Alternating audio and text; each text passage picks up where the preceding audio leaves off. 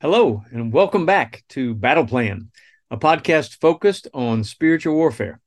I'm Steve Hemphill, and Battle Plan is an ongoing discussion of how we put our faith into action. The website is active faith.org, and my email is stevehemphill1 at me.com. I'd love to hear from you. Last time we asked the question Can prayer plus scripture revive old equipment? That was a fun episode, but today we're going to discuss Angels and Demons at the recent Nashville school shooting, the Christian school shooting. Let me start with a couple of verses. First, First John 5, verse 1. Both of these are from the NLT.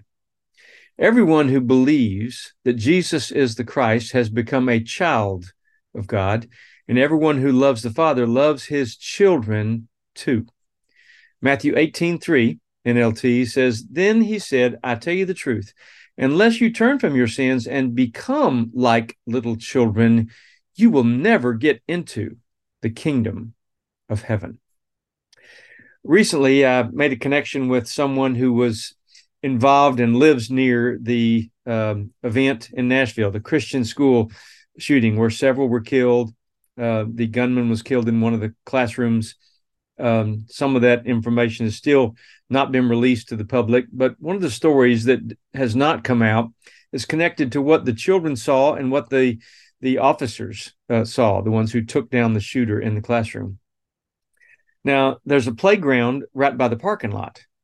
And when the shooter drove up to the school to, you know, armored up with weapons all over, plenty of weapons and plenty of ammunition, they got out of their car to walk up to the school, there were about 50 kids on the playground right beside the parking lot. Apparently, the shooter didn't even notice that. And some of the kids came home that day and told their parents something that made people understand why. Because they could have easily taken down 50 kids and some teachers there on the playground without ever even entering the building. But some of the kids in the in the playground that day came home and told their mom and dad there was a golden dome over the playground that day, and angels were there around the golden dome. So maybe God sent angelic protection and the disguise of a dome that hid the playground from the sight of the shooter. The second thing that happened that also has not been in the public news is that the officers who took down the shooter in the classroom when they broke the door down and and took down the shooter there was a black cloud hovering directly above the shooter. And when they took down the shooter the black cloud dissolved and dissipated and went away immediately. Only god. There really is an unseen realm there really are angels and demons fighting battles for us and with us and against us in the case of the demonic situation in the unseen realm.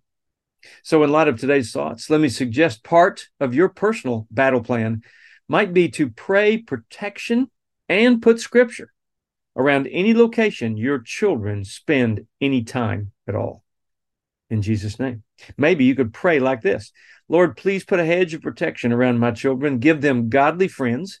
Help them to be deaf to the voice of the enemy and only be able to hear the voice of your truth in Jesus' name.